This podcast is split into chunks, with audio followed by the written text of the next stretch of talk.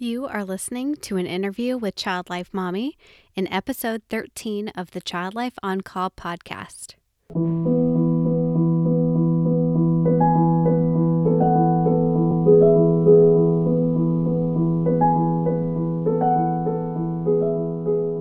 Oftentimes, when we go, there's been a few instances where my, every trick that I can use, every tool, it doesn't work. It just doesn't work. And I, I am left feeling defeated and frustrated with myself because here I am a certified child life specialist and I have this blog and I have these resources. I do community work, I have the private practice, and none of it worked for my kids. And um, and I feel, you know, just unsuccessful as a parent too. Like, oh my God, how come it didn't work? And as I reflect on it, I often kind of go through, okay, this these are the things that didn't work, but here are the things that did work you know, and just coming to like the very basics of like, I was honest. I held them in a comfort hold. They cried and they had a really hard time, but it was okay. Hi, and happy Child Life Month. I am so, so happy to have you here listening in on today's episode. Over the past 12 episodes, we've heard from some amazing parents, but today's episode will be just a little bit different. In honor of March and the fact that it is Child Life Month, I'm going to feature an incredible woman and child life specialist, Shani Thornton from Child Life Mommy. Along with being the author of the children's book, It's Time for Your Checkup What to Expect When You're Going In for a Doctor's Visit, Shani is a big voice in the child life world. If you follow Child Life on any sort of social media, you've probably come across her website, childlifemommy.com. In today's episode, you will hear her talk about her child life career, her current private practice and community based programs, and of course, her life as a mom. So, without further ado, let's just get started. And here is my conversation with Shani. So, my name is Shani Thornton. I've been a certified child life specialist for a little over 10 years. I got into the field in a very random way, like most of us have. Um, I was working as a recreation therapist assistant at a local children's hospital in San Diego. And during my time there, I remember feeling like there was something else I was supposed to be doing, and I couldn't quite figure out what it was. Um, so I started just really connecting with all of the staff there, and I was trying to figure out is it nursing? Is it OT? Is it speech? Um, is, you know, what is it? I couldn't figure it out. And I remember we had a patient who was referred to the main hospital. We were on campus, that's a convalescent hospital, and she was referred to Child Life for an upcoming um, medical procedure. And I was like, wait, what? What's Child Life? And I said, I, I got to figure this out. I went home immediately. I looked it up, and everything I read about it just resonated like very deeply with me. And I'm like, this, this is it. This is what I'm supposed to be doing. So basically, I did my research. Um, and I went to grad school at Bank Street College of Education in New York and started doing my volunteer work there during school, got my internship, and then just fell in love with the profession. It is like I live and breathe child life. I love it. Um, so that's basically my entrance into it, and I totally do it um, in a non-traditional way. I'm very much outside of the box um, type of specialist. Yeah, well, let's talk about that. How what is your role as a child life specialist now? So currently, I am very much in a community-based setting. I have done a million different things outside of the traditional role um, with being in the hospital. So I have a private practice that I launched in New York. I currently live in California, which I moved here about seven months ago. So I'm in the works of relaunching it here. But it was probably about six years ago that um, while I was working in the hospital, of course, I be you know I became pregnant, and I was so excited to be a, a new mom. Um, and I thought for sure I was going to stay home for that first year with my son. And, um, and I did, and I loved it. And it was just, it was an amazing time for us. But I, I wasn't, I wasn't willing to go back into the hospital yet. I didn't want to be away and miss all of those little milestones. And fortunately, I was lucky enough that my husband um, financially could kind of take care of, you know, the finances so that I could stay at home and um, enjoy more time with him.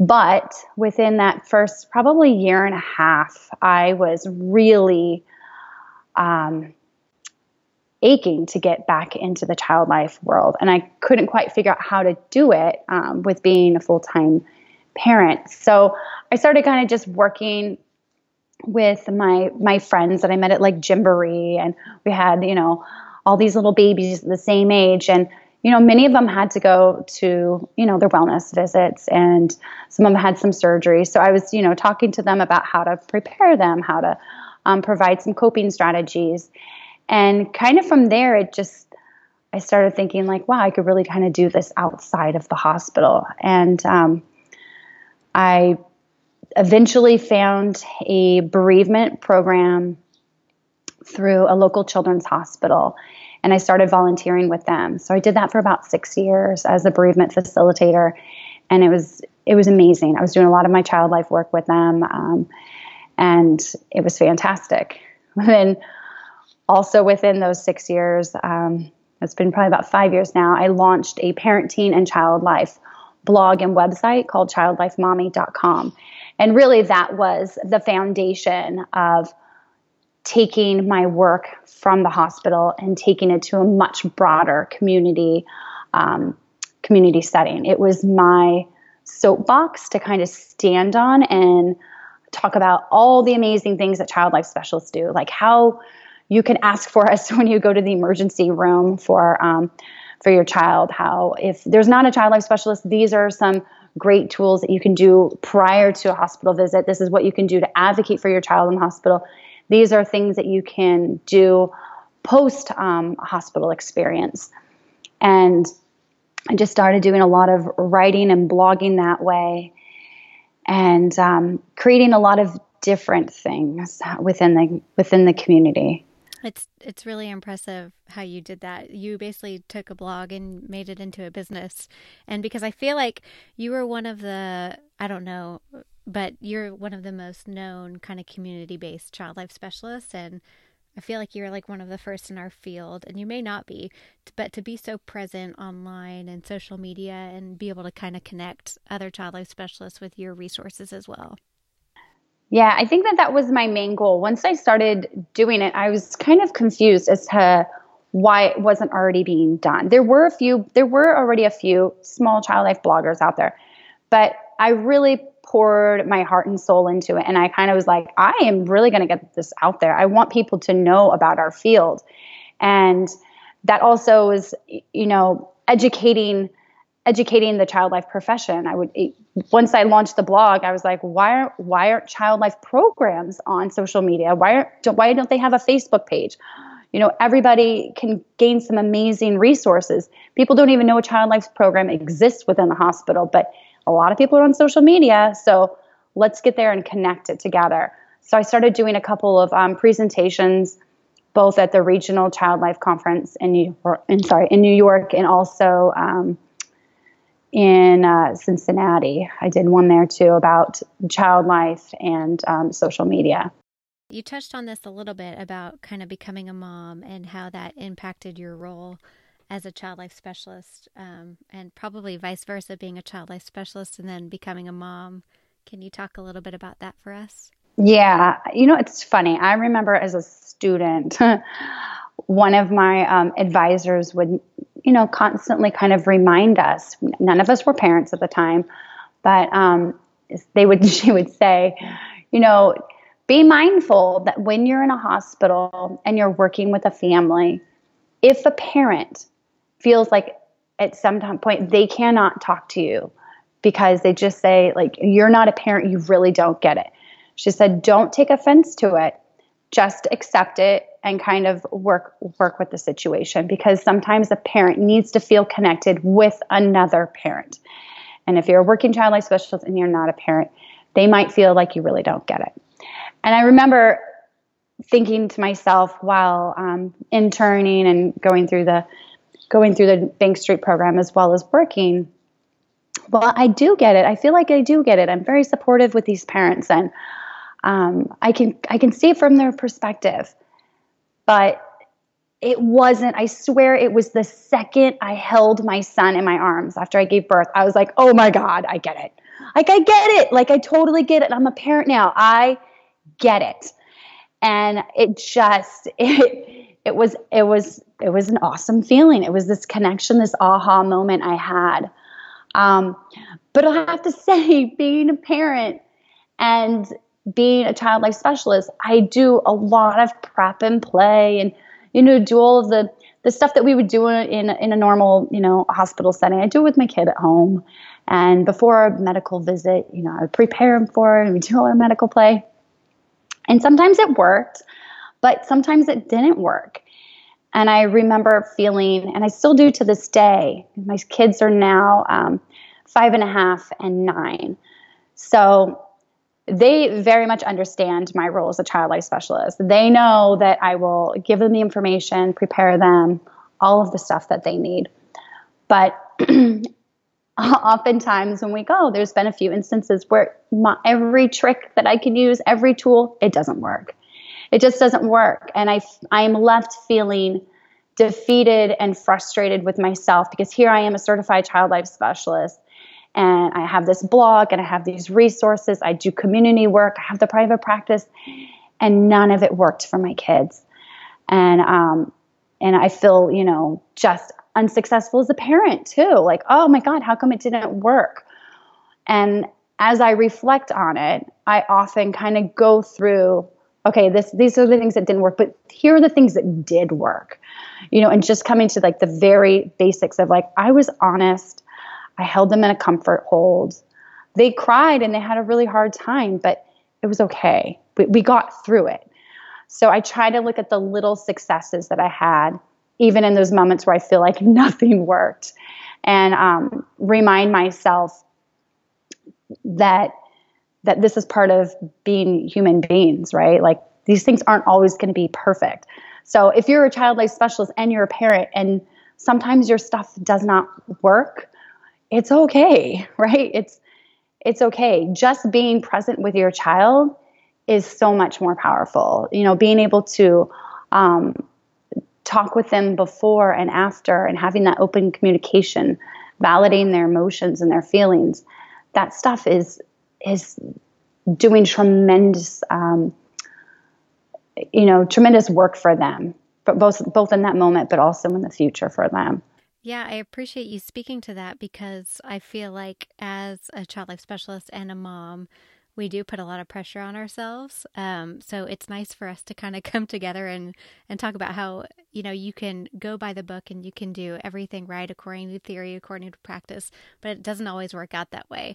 Um, and I think once you become a parent, you become much more empathetic to yourself as a child life specialist when you're actually in a room, in the emergency room, you know, you're trying every trick in the book, it's not working, but you can kind of transfer that experience as a parent to being a child life specialist and give yourself a little bit of grace and say, you're right, here are the few things that did work while I was in there. Um, I think we can be our hardest critic when we're um, in child life because we just want it to work. Uh, we just want what we do to work so that these kids can cope in a positive way. And we want to prove to staff that our practices work, they make a difference. We want them to see that what we do is really useful. It really is. And, um, but I appreciate you talking about that because we all feel that way. Yes, it's it's just pure, you know, being vulnerable, right? You're being right. so vulnerable, and especially if you're in a setting where the the physicians and the nurses they know your background. They know you're a child life specialist. I have had a lot of connections um, with with our our pediatrician and and they they knew what i did and i would you know try to preach it for them on how to help them you know utilize some of these practices within their own setting. And then it wouldn't work for my own kid and i'm like ah like you know but i promise you i swear it does work. Um, but you know, it, but then there's uh, there's a lot of successful um, stories that have come from it. So I kind of just have to say it's okay. Like, Don't beat yourself up too much. So um, I think that's important for you know for every parent and for every child life specialist to to realize that um, there are little successes and we need to recognize those and you just reflect on them and then how can you make those other challenges that didn't work maybe we can change it a little bit to try to work better the next time. Sure. I love that. Um, and even if you are a child life specialist and you're not a parent or don't plan to be a parent um, i think you can take some of the kind of advice that you were saying about focus on the little successes and apply it to your to your practice. But um, would you mind um, talking about all the different hats you wear as a community based child life specialist? Um, some of your favorite things and what your different roles are. Yeah, absolutely. It's, it's funny. I do. I feel like a mad hatter. Um, what hat am I wearing at the moment? Uh, so, being in a community based setting, I do a lot of different things, right? So, I, I was the bereavement facilitator for almost six years. I created the, the, the Child Life Mommy website and blog. I'm very much on social media with um, Child Life Mommy and kind of advocating, sharing resources, articles, videos, anything I can get out there um, that will help parents advocate, that will kind of educate medical team members, will also give empathy to both, to kind of just that family centered care foundation. I just like to to get it out there on social media as much as I can. Um, I'm also an adjunct faculty member at Bank Street, so I've been doing that for ooh, probably about five ish years. And I helped co create a, um, a course on therapeutic play techniques for child life specialists that when we went from the face to face program, we put it on an online format. So we're all online right now um, I helped to create, co-create that with my um, co-teacher, and have been teaching, co-teaching that course for the last um, three years. So that's another hat that I'm wearing. So I'm with the students. Uh, I do a lot of presentations, um, both at Child Life regional conferences as well as national and various other conferences. So, um, you know, for teachers and um, you know different types of medical professionals. Um, I also do a lot of work within the community, presentations and workshops at anything from like a community fair to uh, like a mommy and me group or a library, um, at schools, and it's a great it's a great way for me to kind of not just talk about child life mommy so much, but I, I'm really there to kind of um, you know, educate them about the child life field, but if there's like a specific topic. So oftentimes it's just like the basics, you know, of vaccinations, of um, of wellness visits, like how we can help give these parents and educators some tools to help their kids. Um, different topics on play, like I'll I'll do a lot of different little workshops that way. I also love to do school visits, and that's oftentimes just like in my kids' classrooms. I'll go in and um, I'll talk about being a child life specialist, and the kids, you know, there'll be like 25 kids. They're all raising their hand. Oh, I got a shot, or oh, my brother broke his arm, or my dad, you know, was had surgery. They're all connected to it. And it's such an aha moment for the teachers in the classroom because they're like, oh my God, like you really have a lot of knowledge and um, skills that could serve serve these kids in a school. And I'm like, yes, a child life specialist can also be in a school setting. So it's just like planting seeds everywhere. Um, I wrote a children's preparation book called um, It's Time for Your Checkup What to Expect When Going to a Doctor Visit. And this is a wellness visit book. I, I remember taking my son to his checkup at four years old and it was very different from his three year old checkup, right? So they added vision screening, they added uh, a urine sample, they added a blood pressure cuff. And I had prepped him up and down for everything, but I didn't know about those those specific ones. And of course, the one he freaks out on is peeing in a cup. Like really, like peeing in a cup, threw him all off. And I just thought to myself, wow, I had everything planned he was even ready for the blood draw and the vaccination. But how come we don't have a resource for parents? Like, why don't we have a book that has visual pictures, not, you know, of um, characters, but of, of real photographs of kids going through this and giving them very simple language explaining what it is. And I'm like, I'm just gonna do it myself. So I went ahead and worked with our pediatrician, created the book, made sure that I highlighted um, steps to a vaccination as well as steps to a blood test, and then provided information in there to not just the kids, but to the parents too, and um, medical staff about coping strategies, right? Of like how to distract them, what types of things to distract them with, um, positions for comfort, um, using empowering and um, and language that has empathy in it. You know, instead of you know, don't cry, you're a big girl. Um, saying crying's okay, that hurts. Like just validating their emotions. So I went ahead and created that book, which um, has been has been a great asset um, for a lot of different a lot of different people, both locally but also globally. It's kind of kind of going to where it needs to go. Um, it's also a great social story for kids with special needs who are on the autism spectrum um, spectrum. So it's very clear and concrete, and it gives them a step by step of what to do. So that's been put on um, a few autism sites, such as Autism um, Speaks. It's on there. Um, I'm also another hat. Oh, these mad hatters. I am the chair for the private practice subcommittee under the MEGA committee, ready? Community based non traditional role um, from the ACLP. So it's an exciting thing that I've been part of for the past three years. And it's just collaborating with other specialists who are in a community based setting and trying to gather data and information and and get some resources together that we can eventually present to the ACLP board to hopefully um, be approved and then and then have it on their website so that we can have these resources to other specialists out there.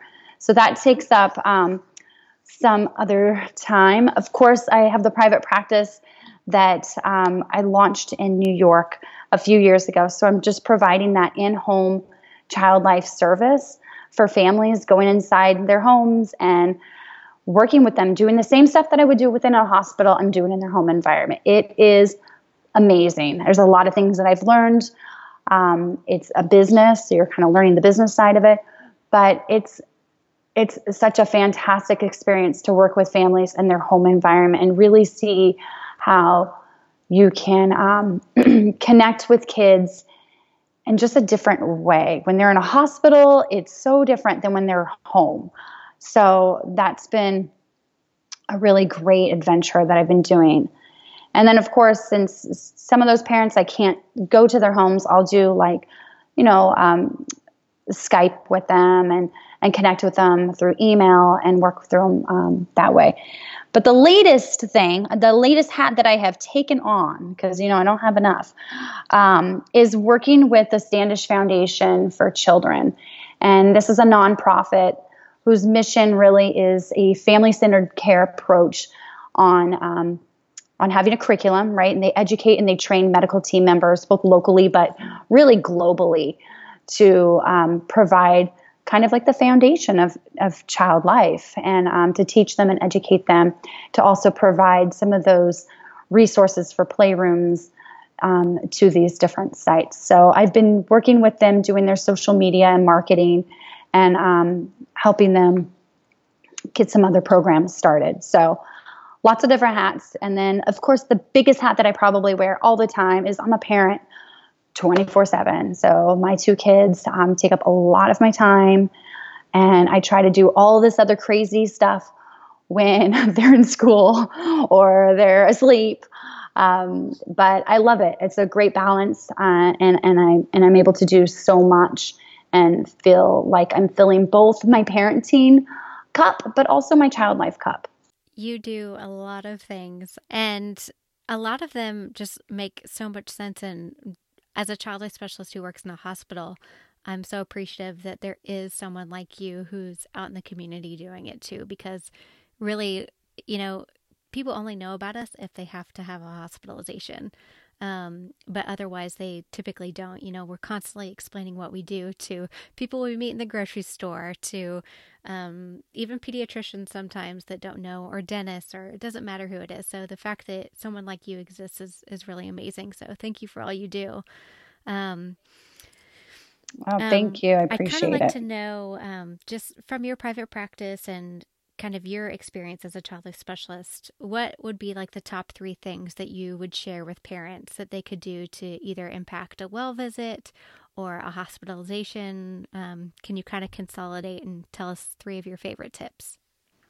Um, I think honesty is the first one. You got to be honest with your kid. You're not taking them to a birthday party, you're taking them to go get their flu shot. You need to be honest with them. It's so important oftentimes, um, you know, parents are just scared of what their child's reaction is going to be. So they don't want to, they're kind of withholding that information. But in reality, you, you got to give kids credit. They can process this stuff. If, if you come from a very nurturing and supportive way, um, then they're going to be able to receive that information and find a way to cope with it. You know, they, they have to get through these challenges in life. But if you're not honest with them, then how can they trust anybody?